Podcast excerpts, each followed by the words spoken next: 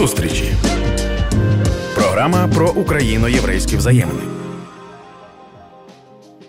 Ви слухаєте програму зустрічі на громадському радіо. Мене звати Ліза Цереграцька. У всьому світі 9 листопада відзначається міжнародний день проти фашизму і антисемітизму. Це день, коли відбулася перша масова акція фізичного насильства третього рейху по відношенню до євреїв. Саме про антисемітизм, а також про сіонізм, ми будемо говорити з Романом Кабачієм, старшим науковим співробітником Національного музею історії України у Другій світовій війні.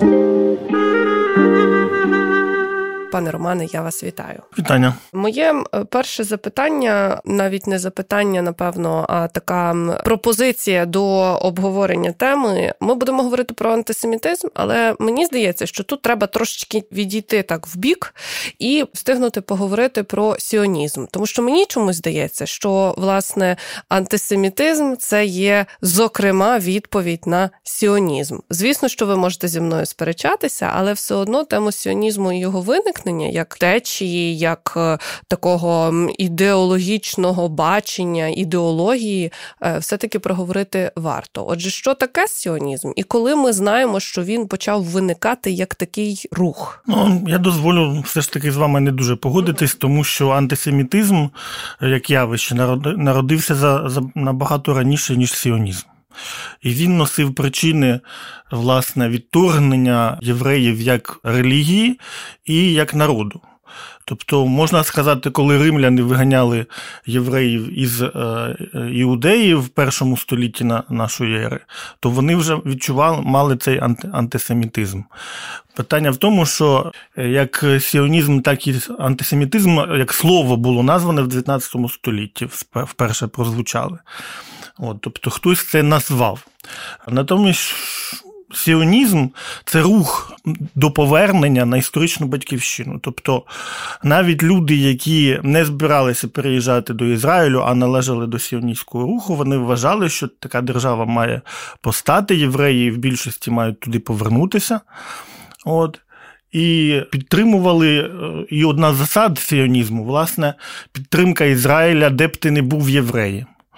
Щоб ми розуміли, зараз у Ізраїлі проживає лише 40% євреїв світу. От, Тобто найбільше євреїв проживає в США от, е, після винищення євреїв в часи Другої світової війни. От, І, е, власне, антисемітизм він стосується носіїв семітських мов, серед яких євреїв лише 5%, тобто він скерований лише проти євреїв. Натомість, наприклад, арабська мова це теж семітська мова, але антисемітизм не стосується арабів, а передовсім євреїв. І це теж дуже дивний момент. Знаєте, мені чомусь я розумію, що це напевно мої якісь такі суб'єктивні відчуття і враження. Але, от, наприклад, коли я читала про сіонізм, мені здалося, можливо, це автор подавав так, е, власне, оповідав такий спосіб, що мені здалося, що вже такі серйозні хвилі, е, які були спрямовані саме на оцю ідеологію і прояв цього антисемітизму, був тоді, коли власне сформувався сіонізм, тому що ми знаємо, що коли власне коли ми отримали цей термін, тому що в подальшому в теорії змов привіт, що це все сіоністи, всім керують, і взагалі, що часто густо це слово сприймають ледь чи е, е, ледь не як лайливе, що це якась така лайка ти сіоніст там, чи чи ще щось таке. Чи ми можемо взагалі пригадати, як ем, на яких засадах е, він формувався, щоб чітко окреслити ось цю тему? Тому що я пригадую, що засновник самий е, він навіть е, не так сильно декларував те, що має йтися саме про Ізраїль, який ми знаємо нині територіально, що це просто могла бути якась територія, власне, будь-де в світі, де от власне євреї мали право на е, те, щоб бути євреями і так далі. Ну, сіонізм це певна відповідь на антисемітизм, тому що євреї усвідомили, що вони мусять мати е, свою батьківщину, щоб не бути переслідуваними, щоб не було погромів, щоб не було витикання, що у вас не така культура. От, Тобто, що має бути десь місце на землі, і нехай це буде свята земля, яка на момент, власне утворення сіонізму була британським доменом Палестиною, і вони зробили правильний вибір, вочевидь. Наприклад, роми не зробили цього вибору, і роми є е, в практично в усіх країнах, де вони живуть, дискриміновані і переслідувані. От. Так само виникнення Ізраїлю було відповіддю на е, Голокост, тому що керівники держави Ізраїль вони буквально розцінили значення слів ніколи більше. Що не може бути так, що хтось придумає собі расові теорії. От, І буде нас переслідувати, бо ми комусь не подобаємося. Ми ж не тульський пряник, як казали в Радянському Союзі. І, до речі, відповідаючи на ваше питання про лайку як сіонізм, то це ми просто як е, певної род, певного роду спадкоємці Радянського Союзу, ми носимо це та, та, тавро лайливе. Тобто ми не визбулися того, що це просто суспільний рух за створення держави Ізраїль. Отож бо, отож бо. І знаєте, мені це болить найбільше, тому що дуже часто ми власне не вникаємо в суть, і ми не розуміємо, е, не намагаємося проаналізувати, е, а, а що вкладають в це поняття, тому що ну це от таке собі радіо, е, сарафанне, я не знаю, як це навіть назвати. Ну так говорили і так і далі робиш. Звісно, що ми закликаємо, зокрема в програмі зустрічі та й взагалі на громадському радіо так не робити, і все-таки трошечки заглиблюватися і копати, щоб розумітися на тому. Про антисемітизм нині говорити якось складно особисто мені, тому що я все ніяк не можу зрозуміти оцієї межі між тим, що вже все настільки очевидно, власне, досвід Другої світової, досвід Голокосту вже настільки все добре показав. Але натомість зараз ми бачимо е, в новинних стрічках е, інформацію про те, що є спалахи е, зараз антисемітизму саме на тлі подій в Ізраїлі, і це мене дивує, тому що я не можу зрозуміти, так а що взагалі коїться? Чому, коли ми вже дали настільки чітко визначення якомусь терміну і вже так добре зрозуміли, де добро і зло, чому ми знову повертаємося у точку ну, початку? В кожній з країн е, різні підходи. Е, наприклад, Росія е, і росіяни. Ви, ну і ми всі маємо замислитись над тим, що росіяни дуже часто не бачили іншу людину. От, е, Коли е, Україна була окупована повністю німцями, то ми, наші предки, бачили цих німців. Потім деякі, власне, червоноармійці, які зайшли в Європу, вони побачили, як живе Європа.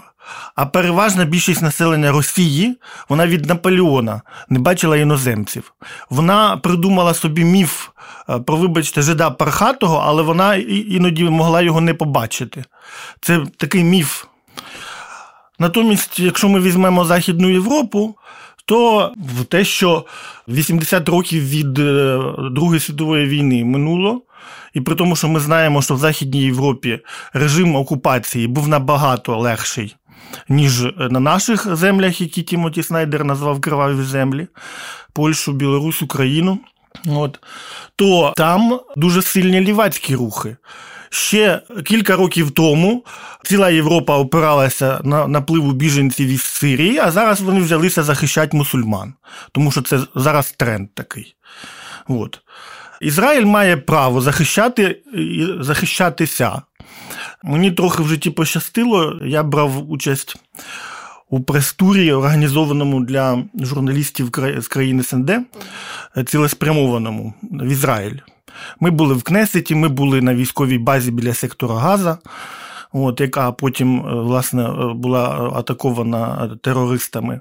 І я бачив, що це благо... держава благополуччя, яку створили на пустелі, яка живе з крапельного зрошення по кілька урожаїв. Чому сектор Газа не бажає бути таким квітучим? Тому що їхня ідеологія це ненависть, ненависть до всього єврейського.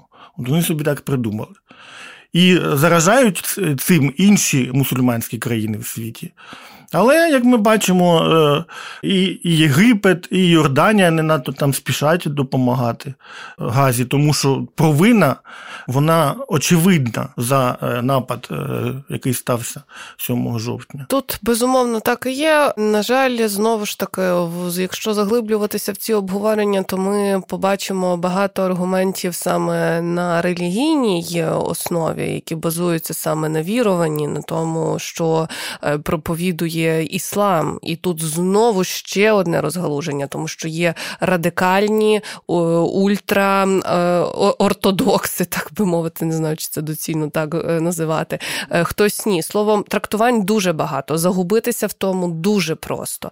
І е, мені, знаєте, тут напевно важливо почути від вас якісь такі опорні точки, на які точно варто спиратися, тому що і в попередніх програмах зустрічі, коли ми взагалі намагалися от зробити такий конспект і розібратися з історією Ізраїлю, як як це все відбувалося, як формувалася країна, е, які виклики були. І я теж попросила пана Ігора Семоволоса е, дати пораду, а які книжки почитати з цього приводу? От де що взяти яку літературу, щоб самому скласти свою думку, свою точку зору.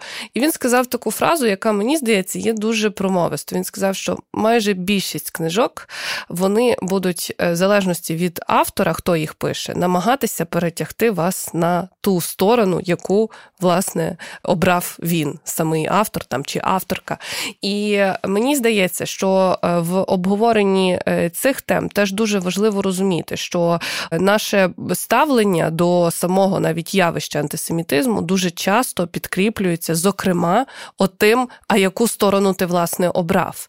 Тому що я в Україні, наприклад, бачу е, багато різних ставлень, зокрема до безпосередньо цієї ситуації і до євреїв загалом, тому що у нас є мусульманське населення, і це нормально, тому що корінний народ України кримці, вони мусульмани, і серед них я бачу дуже суперечливі тези, яким я хочу заперечувати, і е, з якими хочу дискутувати. А інший корінний народ Криму, Караїми, має юдейську віру. Так Україна, як на мене, має прийняти те, що так насправді вона дуже толерантна країна що розумієте, ем, євреї мають, ну.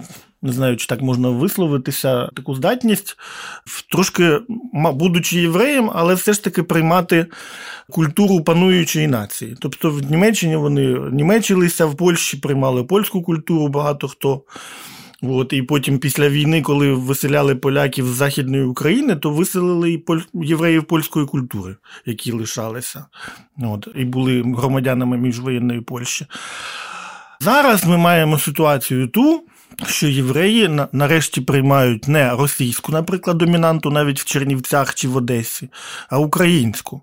Ми маємо журналіста Портнікова, ми маємо дисидента Зісельса, це стовпи, от, які допомагають розбудовувати Україну. І ми маємо це бачити. От Чому? По-друге, не протиставляти їх мусульманам, нашим мусульманам. От, Тому що наші мусульмани так само воюють, і ми знаємо, що кримці ті самі це найбільш проукраїнська частина Криму. От. Тому ми маємо навчитися відкидати звинувачення в антисемітизмі, якого в нас немає. От. І нерідко знов таки дивитися на тих євреїв, які прославили Україну, на Нобелівських лауреатів, на ту саму Голдумейр, прем'єр-міністр Риню Ізраїлю, яка народилась у Києві, про неї, про неї почитати.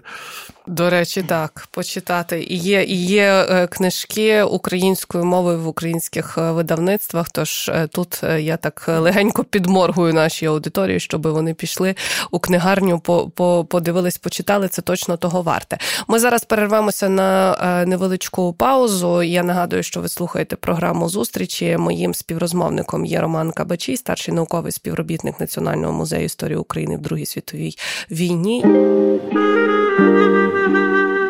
Повертаємося до програми зустрічі на громадському радіо. Мене звати Ліза Цереграцька, і сьогодні я спілкуюся з Романом Кабачієм, старшим науковим співробітником Національного музею історії України в Другій світовій війні. Пане Романе, ви сказали дуже важливу фразу: в Україні антисемітизму немає. Але з того, що ми можемо побачити перекручуваннях Росії, яка весь час намагається зробити все, щоб е, очернити Україну українців, зокрема, що стосується Голокосту, ми пригадуємо всю цю історію з Бабиним Яром, з меморіалом, з будь-якими вшануваннями. І це мені здається теж дуже слизька стежка. Чому це можливо, що власне цей наратив він час від часу виринає. От постійно він катається пропагандою. Так, я розумію, там багато грошей. Так, я розумію, взагалі Росія більше і росіян більше просто за кількістю, і це впливає. Але на що ми можемо спиратися, щоб все-таки аргументовано сказати, що таки ні в Україні антисемітизму немає? Ну, знаєте, ми маємо працювати із Ізраїлем і інститутом Яд Вашем на те, щоб шукати позитивні історії, щоб праведників народів світу було українців визнано більше. Приміром, є е, цілий фільм Невигідний Шептицький, який зняв люблінський режисер Гжегош Ленковський у співпраці з греко-католицьким священником е, з Любліна Стефаном Батрухом. І вони дослідили, чому, на яких причинах Яд Вашем не хоче надати Шептицькому праведника світу. Бо не хоче, попри те, що Шептицький врятував багатьох євреїв. От. Держава Україна мусить працювати не тільки в культурній дипломатії, яка у нас була занедбана, а й в історичній дипломатії. Розуміти, що для окремих країн історія важливіша. Навіть ніж політичні взаємини. І Ізраїль і Польща належать до таких країн. Я, як історик, ну мені іноді дивно бачити от це таке пафосне захоплення поляками власної історії, але я приймаю його. От, Розуміючи, що це інший народ, він має право на таке пафосний підхід. От, І і так само Ізраїль. От, у, у Інших інших євреїв нема, інших героїв єврейських нема. Вони будуть е, підносити свою, як у Польщі виражаються, рацію стану, державну думку. От. Нам треба е, навчитися працювати із е, цією нарацією, щоб не ранити, але й не поступатися своїм говорити так, ну нищили всіх, українців так само нищили, палили українські села. От. Тобто, якщо е, хтось спостерігав, як нищать євреїв, він не кидався під кулі, ну то він беріг своє життя. От. Тобто, українці, е, якщо спостерігали за винищенням євреїв, це не означає, що вони були співучасниками цього винищення. Це як зараз росіяни стріляють людей в Бучі чи е, в окупованих містах, то це вони стріляють, а не ми прийшли себе вбивати.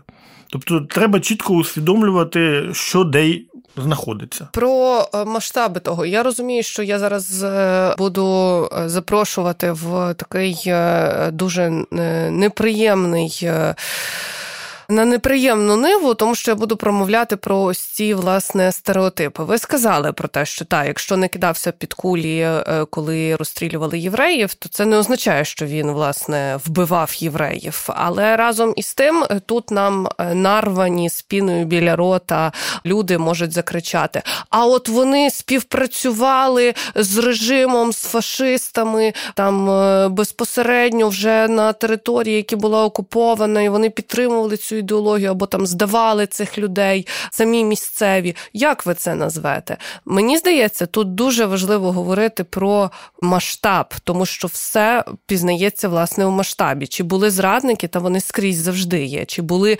нечесні люди, вони завжди є скрізь. Що нам відомо про кількість? У Нас є якісь цифри, щоб ми могли апелювати до цих е, ганебних тез? Звісно, що є питання в тому, що це завжди в деталях. Тобто, чому Чому відбувся львівський погром 41-го року? Хто за цим стояв? Чому накрутили так людей? От, Хто конкретно е, вбивав цих людей? Я сьогодні, готуючись до матеріалу, прочитав таку цікаву річ, що чекісти єврейського походження. Набагато сильніше були піддані впливу влади, оскільки вони вийшли вже і відірвалися від свого національного життя, тобто він не ходив в синагогу, наприклад, так? От. але і не став своїм для більшості населення. От, Тобто влада цинічно використовувала те, що окремі євреї підтримують е, лівацькі ідеї, що окремі євреї хочуть цієї революції. От, Це для них було самоствердження. І потім, коли німці прийшли, вони чудово це використали. Те, що окремі євреї співпрацювали з радянським режимом і вистрілювали і польську інтелігенцію, і українську інтелігенцію, і так далі. От. Але є і позитивні приклади. Ну, Наприклад, знов таки, я згадаю ще один фільм Гжегожа Лінковського Парох Майданка. Це про Омеляна Ковча із містечка Перемишляни, який вихрещував євреїв і за це потрапив спершу в тюрму Налонського, а потім на концтабір Майданок в Любліні, де він був єдиним священником. От, І там загинув в березні 44-го року. Тобто такі приклади треба показувати, згадувати.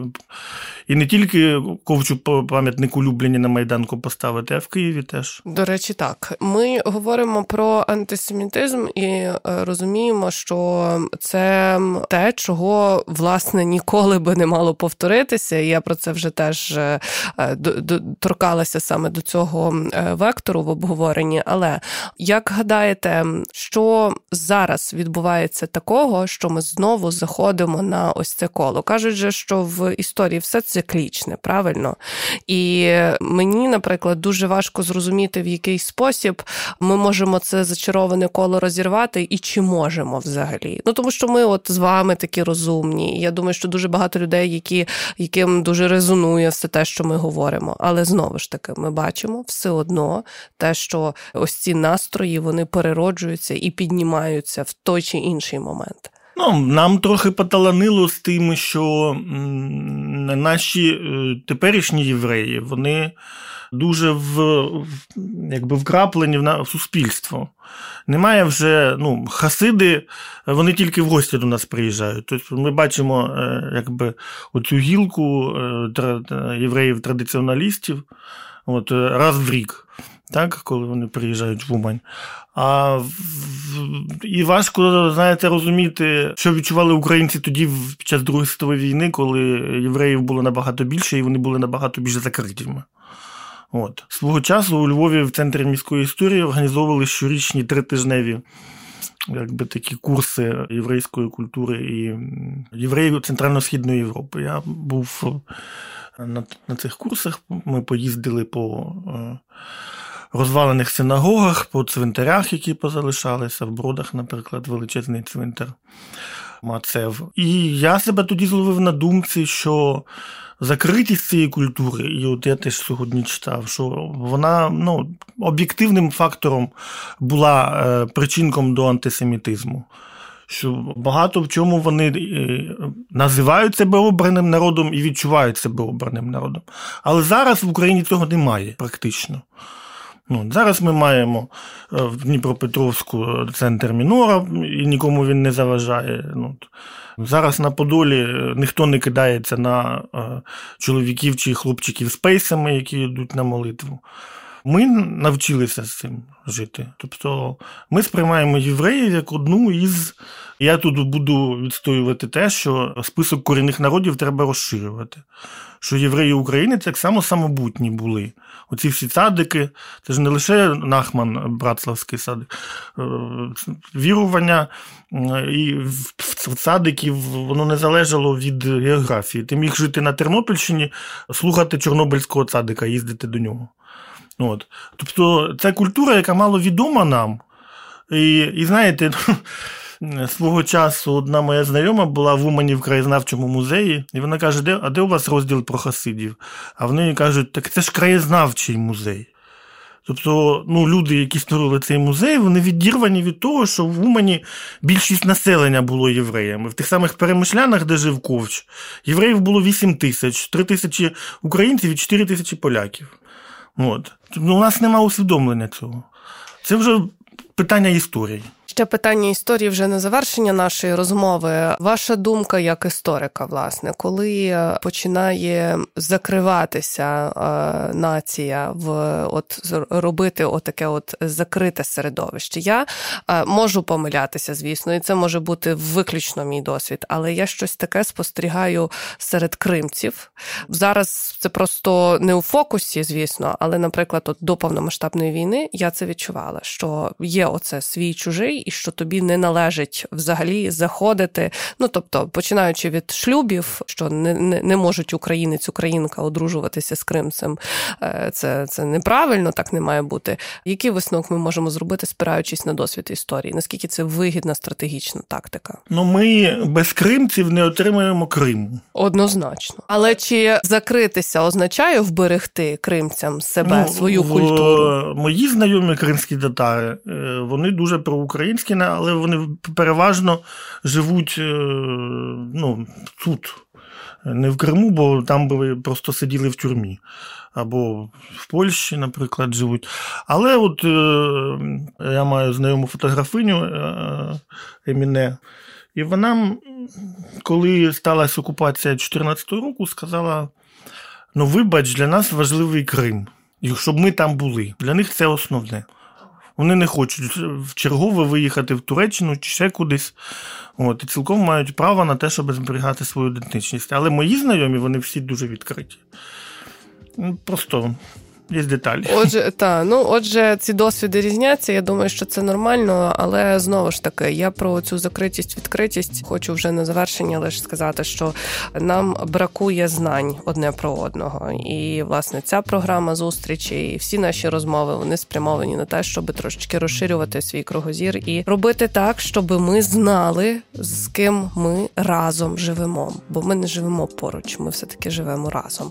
Роман Кабачій, старший науковий співробітник керівник Національного музею історії України в Другій світовій війні е, був моїм співрозмовником. А це була програма зустрічі на громадському радіо, яка виходить за підтримки канадської неурядової організації Українсько-єврейська зустріч. Мене звати Ліза Цереграцька. Слухайте, думайте. Зустрічі на громадському радіо. На громадському радіо.